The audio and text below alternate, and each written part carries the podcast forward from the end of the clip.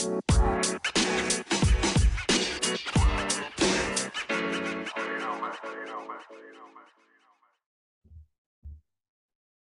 and welcome to the First In Football Show. I am your host, Tobias Brown. And folks, we're back with another great interview for you guys. I'm here today with current pro wide receiver Jared Wolfe. Jared, how are we doing today, man? I'm doing well. I'm doing well. Awesome. So, a little bit, you know, about you. Obviously, you have played D3, D1, played pro ball in Germany. I want to start with your high school going into college career. You come from New York, correct? You're a New Yorker? Correct. So, what is New York high school football like? We're based out of Ohio, so we don't get to see it as much. Yeah, so um, you know, I think New York football in high school has been on the up and up for sure. Um, nowadays, they're definitely getting a lot more exposure than you know back when I was there. I think I, so. My last season was 2015, um, that fall. But you know, we had a few guys come out my year, the year before me, a couple years after. It's a big name schools, Power Fives guys that are in the league now. Um, and, you know, New York football always has talent, and it's just that they haven't always gotten the exposure maybe they deserve. And I'm glad to see that's kind of the tide's turning now. But um, yeah, there's definitely some good players here. Obviously, Jersey's right nearby, and they get a lot of, you know, praise for the way their high school football's run. But New York, uh, New York's not far off. So you coming out of high school went the D three route at first. You went to Western New England University. What went into that recruiting process for you, and why did you choose to go to Western New England? Yeah, so um, I was in contact with a, a, few teams at any level, to be honest with you. Um, I had some preferred walk on offers at some low D ones. I had been talking to Pace um, right before I made my decision about low scholarship offer. But when it came down to it was that WNE really was the perfect mix of both ball, being able to play early uh, in a program that had been turning the tide and, you know, becoming a dynasty. Right before I got there, they won their first conference championship. And we won one every year I was there. And I think they won it one or two years after I left. So um, it's definitely a dominant program. And that was one that I want to be a part of. And I had just a good time on the visit there. And you know, when you go to looking at colleges, you got to make sure that you can see yourself there and enjoying it, especially if you're leaving home. So you played at that D three level. You've also played at the D one level. I want to talk about the talent you played with at D three because folks think people go D three because they weren't good enough, and that's just not the case. We've shown it time and time. But I want you to tell us what's some of the talent that you played with at that D three level. Yeah, I really played with some great athletes. Um, both on my team and teams we competed against. You know, I think every year at Western New we had guys that were doing maybe local pro days or things like that. Uh, I know my freshman year we had, want to say five guys at a local pro day at Western New England. Actually, a Bear Scout came down, um, and guys showed out. They, they they did well, and no one wound up getting an opportunity in camp or anything, but talks went along. Guys had some CFL opportunities. Um, but that's the level that's there. You know, it's not just D1 to pros. It's it's all across the board, and wherever you go, you know, if you ball out, then they'll find you. So you did, I believe you played what three years at Western New England, correct? Correct. Yep. And then you end up making the jump to the D1 FCS level to Villanova. What went into that decision to leave Western New England, and how did you land at Villanova? Yeah, it was definitely tough because I love my time at Western New England, and you know all my buddies and like I mentioned, the, the talent level there was good too. It wasn't like a cakewalk or anything that I was looking to escape from. Um, but I had graduated early, so I graduated my undergrad in three years, and I was looking for more, both athletically and academically. I always had the goal, obviously, a lot of kids do, to go D1. Um, actually, my favorite uh, team growing up has been Penn State. So, like, that was a goal when I first got to Western England. Like, you know, one day maybe I'll grad transfer to Penn State. And I, I went a little short, but stayed in PA, went to Villanova. And I honestly could not have been more thankful. It was a great time there. Um, I had a little reduced role than I would have expected, but I was, you know, on special teams day in, day out. I was a leading punt returner there. Um, and just going to work every day with those guys was making me a better player. So I want to talk a little bit about that because at Western New England and even in your time in the GFL this past season, you've shown you're a great route runner in the GFL. You had over 1,300 receiving yards and averaged over 16 yards a catch. But at Nova, you were a special team standout, leading punt returner, like you talked about. What goes into that mindset of, you know, just doing what it takes to win and really just being a leader on special teams? Yeah, I think it, it just takes some recognition of knowing that everybody's role is important. And that's from the guy who plays 60 snaps a game on offense or defense or the guy who is on scout team all week. Like every single person goes into winning. And when your team is driven toward a common goal, you know, you kind of obviously you're competing during camp and off season and even during season to move up the depth chart and things like that. And all you can do personally, I like to say, just control what you can control. And if you do that, you know, you rid yourself of stress and anxiety and all those things going into decisions that you don't take a part in. If you do the best you could do, then, you know, like I, I just rolled, I said, okay, this is what my role seems like it's going to be. So I'm going to go full force at it, be the best I could be. And then obviously on the side, I'm still being the best receiver I can in practice, pushing the guys ahead of me to be better. And if one of them goes down, I'm ready to go, which had happened a few times. You know, and Villanova's put several guys in the NFL. I want to ask you though, you know, like we said, playing D3, playing D1, what did you notice was the biggest difference between the two uh, levels of football? Yeah, I mean, definitely like the D1 schedule is everything's mapped out for you and it is like from sunrise to sundown. Um, so, you know, it's it's just as much obviously like the academics are there as well and that's super important. Um, but it's just as much important. It's like working two full-time jobs, one being football, one being school. And what comes with that is, you know, guys are there's a higher level of sometimes complexity involved with plays offensively, defensively and things like that. And, you know, yeah, there's a little bit of speed difference for sure. And I would say in the trenches, the linemen, just the size and, and athleticism of many. Now, I'm not saying all because there's some D3 studs. I mean, there's guys getting drafted first, second round from D3 linemen. But overall, as a group, there's some big dudes um, at the Division One level. Did you ever catch a game, basketball game at Villanova? Of course. What was that like? It looks like it's a great atmosphere. Oh, it's it's great. Everybody's bought in. Everybody loves the basketball team, so you know they're going crazy. And the arena on campus isn't the biggest one, so when people get in there, it gets rocking. So, what was it like though playing football at what people might think is a predominantly basketball school? But uh, you got a former teammate who's a rookie with the Bills this year that's showing the Villanova's got some football talent too. Oh yeah, oh yeah, yeah. I mean, Christian Benford, man, he he deserves everything he's getting, man. Um, he was a great player. He was always working hard, doing the extra stuff, and yeah, playing at a at a predominantly basketball school, as people like to say. You know, we always had a chip on our shoulder a little bit, and it, it helped us a little more motivation to go out and be like, all right, like let's try and you know we win some games, get some fans to the games, which we did successfully the past couple years. So your time at Villanova ends looking to continue the career though did you have you know pro day the traditional pro day nfl workouts or did you immediately look to the alternate league opportunities? Yeah so i had been in contact with the potsdam royals who i wound up playing for in the gfl this past season um, prior to my me finishing up that that fall of 21 season with villanova. And i just knew like if i don't have the film that i had it was mostly special teams it's like i'm not gonna you know, waste time or money doing a pro day when I know it's that's, you know, NFL teams aren't going to look at me when I don't have much film. So I'm going to go overseas, show show out my opportunity because I know what I can what I'm capable of, and then see the chips fall as they may after that.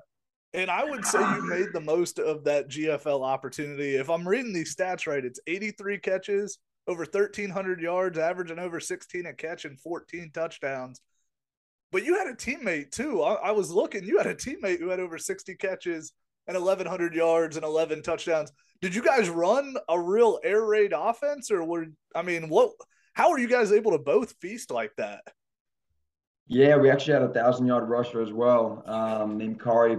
I'm gonna butcher his last name, Payadinen, Finnish dude. Uh, he's a baller. Um, we really just did a high, fast tempo offense. It wasn't air raid it was more similar to Art Briles' Baylor offense, where you know real wide splits. We're getting on the ball fast, trying to get on there between 10 seconds or less between a play. Um, so we ran a lot of plays. You know, our goal was always get to 80 plays and 50 points. And you know, we did a pretty good job of that. We averaged, I think, 50.9 a game. You know, and if folks, if it, if the Potsdam Royals sound familiar, we had your uh, teammate on recently, Divine Buckram, and Divine told us about you guys getting ready for the uh, GFL championship game. Now, obviously, the game didn't go the way you guys would have hoped, but what was that experience like getting to play for a championship at a professional level? I mean, playing for a championship is always great. You know, the your adrenaline's running high. You know, that's the last game of the season, no matter what. So you you got to empty the tank as you do every week. Um, obviously, you know, tough to come out on the losing side, but our guys fought hard. It wasn't for a lack of effort. You know, sometimes the ball just didn't bounce our way. And, you know, that's life. You got to come back, regroup, and attack it again next year. You know, we've talked a little bit about the talent. You, you had a teammate with over a thousand receiving yards. You talked about the thousand yard rusher, but folks sometimes think that the NFL is the only pro league with talent, and it's just not. I mean, the GFL's got some special dudes over there. Can you talk about some of the guys that you got to play with this past year in Germany? Yeah, I mean, you mentioned the other receiver we had on our team, Brandon Polk. Uh, he played at Penn State and then grad transferred to JMU, where he had over a thousand yards there. Uh, if I'm not wrong, he was all conference for the CAA, which is one of the best conferences in the FCS. Uh, he's a baller. Uh, our quarterback played at Southern Utah, Chris Helbig, and then transferred to Eastern Michigan, and he was a big part of it in our success as receivers and the team as a whole. Um, and we got linemen that are going into like the NFL International Pathway Program. You know, guys we played against were were studs as well. So it's not like it's some low competition football. Like this is this is high level football. Um, it's professional football and it's run that way. And I'm glad that I had the opportunity to go over there and kind of show people back home that you know this is a path. I have some buddies hitting me up from college teams, high school teams, um, about it, asking how they can get involved, how they can get exposure to to come play overseas. So, what was the biggest difference between playing football here in the states and playing football in Germany, whether it be from the actual playing style or from maybe a player fan interaction level?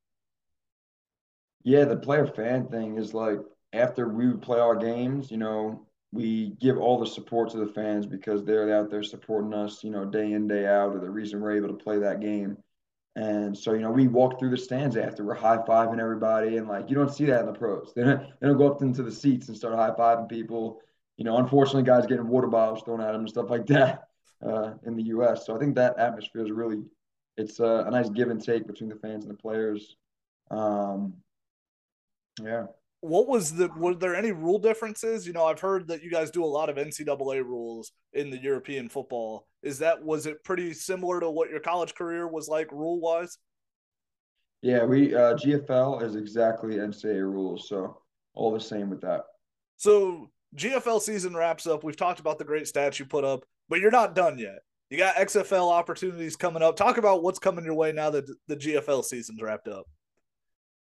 Yeah, so you know, I've been blessed with having the season I had over in Germany and put together a pretty good film. So, been in contact with a few teams, me and my agent, and um, you know, we got fortunately the entered into the draft pool by one of the teams, and you know, we're still in talks and filling out the forms necessary for that, and then hopefully come November when the draft happens, that you know we land on a team, we have a spot in training camp, and all I can ask for is another opportunity to to show what I can do.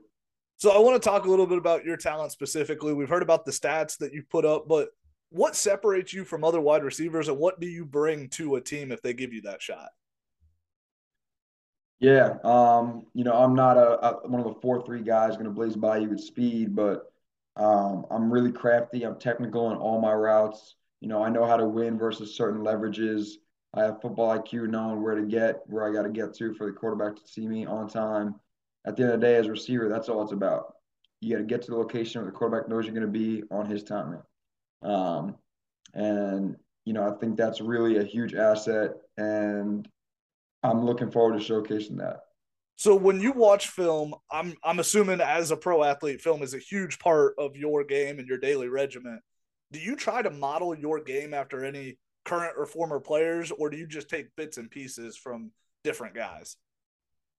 Yeah, I like to take different p- bits and pieces because, like you see with guys, I mean NFL because they're in everybody's view. We can we can speak to that, but guys have different things that they're good at versus other guys. So, you know, I play to my strengths and I'll adopt certain things from certain guys, like maybe releases from one receiver. Like I love Davante's hesitation and the way he mixes up and pairs things to look the same. You know, I love Cooper Kupp with his in stem juice stuff with, you know, jabbing in three and making things look the same like that. Um, you know, snap down. I mean, Julio is a freak athlete, so obviously you can't replicate him one for one, but you can take parts of his game and kind of apply them to yourself. And that's what I kind of do.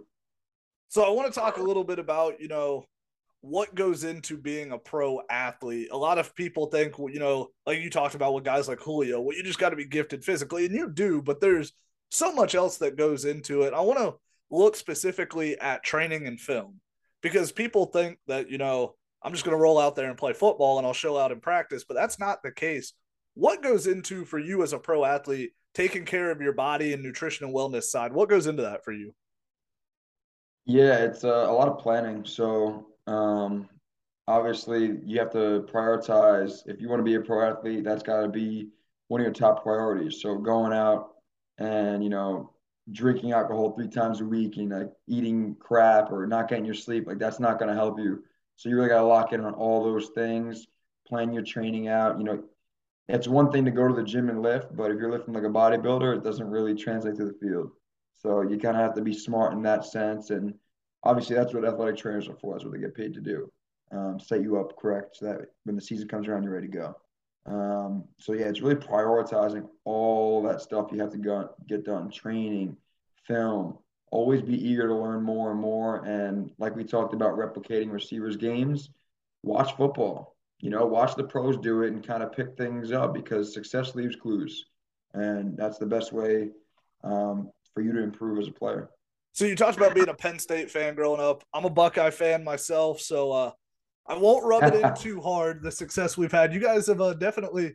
I'm always nervous when we have to play at your guys' place. That whiteout gives me nightmares. Who was your favorite player growing up? Did you have a favorite football player that you were like, oh man, I want to be like him someday? Jeez, uh, growing up, I would say it's tough because I guess I'm prisoner of the moment. So I bounce back and forth. You know, like Saquon was my favorite a few years ago in college. You know, the way he carries himself. I still love him because I'm a Giant fan as well, being from New York. Um, the way he carries himself, his athletic ability, says all the right things. So that's you know a role model to look up to. Um, you know, I obviously things have turned south, but when Antonio Brown was in his prime, I loved the way he would run routes in the field. Um, you know, the way he would just like I talk about winning against leverages, he found a way. You know, he's five nine and he's not four three guy. I mean, he's fast, four five maybe, whatever, but he found ways to win. Um, like today's day and age, Cooper Kupp, man, no one can guard. He's unguardable. The little things, Davante Adams, like. So I just I can't say I have one favorite. I tell you, you being a Giants fan, we were like oh for as far as teams. We like I'm a Patriots fan, and you guys uh ruined my childhood. I I can remember staying up and being like, "Wow, we're gonna go undefeated," and then Eli Manning decided he wanted to go to the Hall of Fame, and oh yeah, baby, you guys like, ruined my childhood. So this, I mean, man, I tell you. So I'm gonna you ask you about you your childhood when you got seven rings from Brady or six, whatever you had. I was gonna say I'm I'm over here complaining, but I'm I'm pretty sure these last two years are the worst years of football I've ever seen, and a lot of fan bases would take it. Yeah. But I got to ask you about your Giants, man, because you guys are like shocking the world. Did were you this confident? Did you know Brian Daboll could turn you around, you guys around this quick? I would not have. If you told me we were going to be five and one, I would have not believed you. But I did like the hires in the offseason. You know, Dayball, he's a humble guy, great football mind. He you could see the way the guys rally around him. Wink Martindale, huge hire for the defense. They're playing lights out. Um, and you know, I always thought we had some talent, and they just needed the right direction, the right coaching. You know, he Daboll with Daniel Jones and Kafka, they're really, you know, eliminating what his weakness was, and that would be turnovers and pocket awareness, and he's been a lot better. So it's crazy to just to see how coaching can affect guys. Like you see maybe guys like Justin Fields where they come into the league, real talented guys, and maybe they're in the wrong system and, and, and the coaches keep rotating in and out and it just doesn't give them a good chance. I got to get your opinion because my co host made a bold take about your Giants at the beginning of the year. Logan came on and said that Daniel Jones was going to earn a second contract this year. What do you think about that? How do you feel as a Giants fan? he's done enough for them to win, but I don't think he's the future the future of the franchise. You know, um, now granted, maybe they they franchise tag him after this season. They try and bring him back on a, on a on a small contract, but it won't be a, a record breaking contract or anything like that. Um, the jury's still out. Obviously, there's a long way to go this season, but it feels like you kind of know where you're getting with him at this point. Um, especially you know him playing well the, the first six games, limiting turnovers, but hasn't done really anything exceptional after that. Uh, I hate to say it because I'm always a player guy first, but you know, maybe maybe they look in the draft. I don't know. We'll see. So I want to switch gears a little bit. We've had an absolute blast having you on, man. I want to switch gears though, and I want to ask you a couple questions to give some advice to high schoolers. You know, you being a wide receiver, being a professional wide receiver, I want to ask you first to talk to a wide receiver specifically in high school. You know, for a lot of kids, they're getting ready to wrap up their high school season. But if you could talk to a high school wide receiver who's decided that he wants to play at the next level, what would be some things that you would tell that kid to focus on? Focus on your speed, first of all. Uh, college coaches love that. And like I said, if you're you, you're you gotta do everything. I mean, I was always a guy where I'm finding every way to maximize and optimize my potential. So that's nutrition, sleep, doing extra work, doing uh, the right training program, getting out in the field late, catching 100 balls before and after practice. So those are little things. And to speak more to, you know, ingraining good habits for a high school guy that would translate to the next level is like in practice, you catch a ball, you know, tight turn fast and run. We always like to say at Villanova, go two lines. So I catch the ball on the four yard line going out. I'm sprinting through the five and the 10. That's two lines. You know, so making the making that a habit of I'm getting upfield, I'm getting yards after the catch, because those are, are how big plays explode, and that's what co- coaches love to see on tape. So you can get some film like that to translate, that's going to really be a, an advantage for you. So I, I want to also ask you because you started at that D three level, worked your way up to a D one, and led a professional football league in receiving yards. So what if you could tell a high school kid who's maybe not as happy with the offers he's getting Maybe they are small school opportunities. What would you tell that kid though about making the most of the opportunity they have and just what they can do with that opportunity? Yeah, go go where you're wanted and where you're to play. You know, don't try and if if higher level schools don't really want you, don't try and you know get your way onto the team and then just be you know guy 99 on the roster. You know, you got to go. You only play football so long so go where you can play, and then you have the opportunity then to show people what you can do, maximize your potential. You know, and like you mentioned, me going D three to D one, then playing pro, leading the league, it was all consistent. Years of consistent work, putting my head down, no matter the situation. You know, I I went out and every day I tried to be the best I could and put in all I could do to to improve. You know, and that's all you can do. Control you can control, like I said before, and and you know whether things work out or not, you can hang your hat that you gave your all. Gonna end the interview with if the XFL gives you the opportunity, a team brings you in, what are they getting from Jared Wolfe as a player and as a person? They're getting a leader and they're getting a consistent worker. Like I just said, I'm gonna be the hardest worker in the room. You know, I'll come in early, I'll leave late, get those extra catches in, and you know, play to my strengths and do whatever the team wants me to do. Like we mentioned, I played special teams at Villanova primarily, and you know at the GFL this past season, I think I was on every single special team besides field goal block. So you know, being a starter, leading the league, and like it doesn't matter. Whatever you ask me to do, I'm going to do it to the best of my ability. Jared, we wish you the best of luck, man. It's been an absolute blast having you on. Can't wait to see where you land. But that's all we got for you guys this time. Like I always tell you guys, rate, subscribe, and review to the podcast. Until next time, we'll see you guys later. Have a good one. We'll be right back.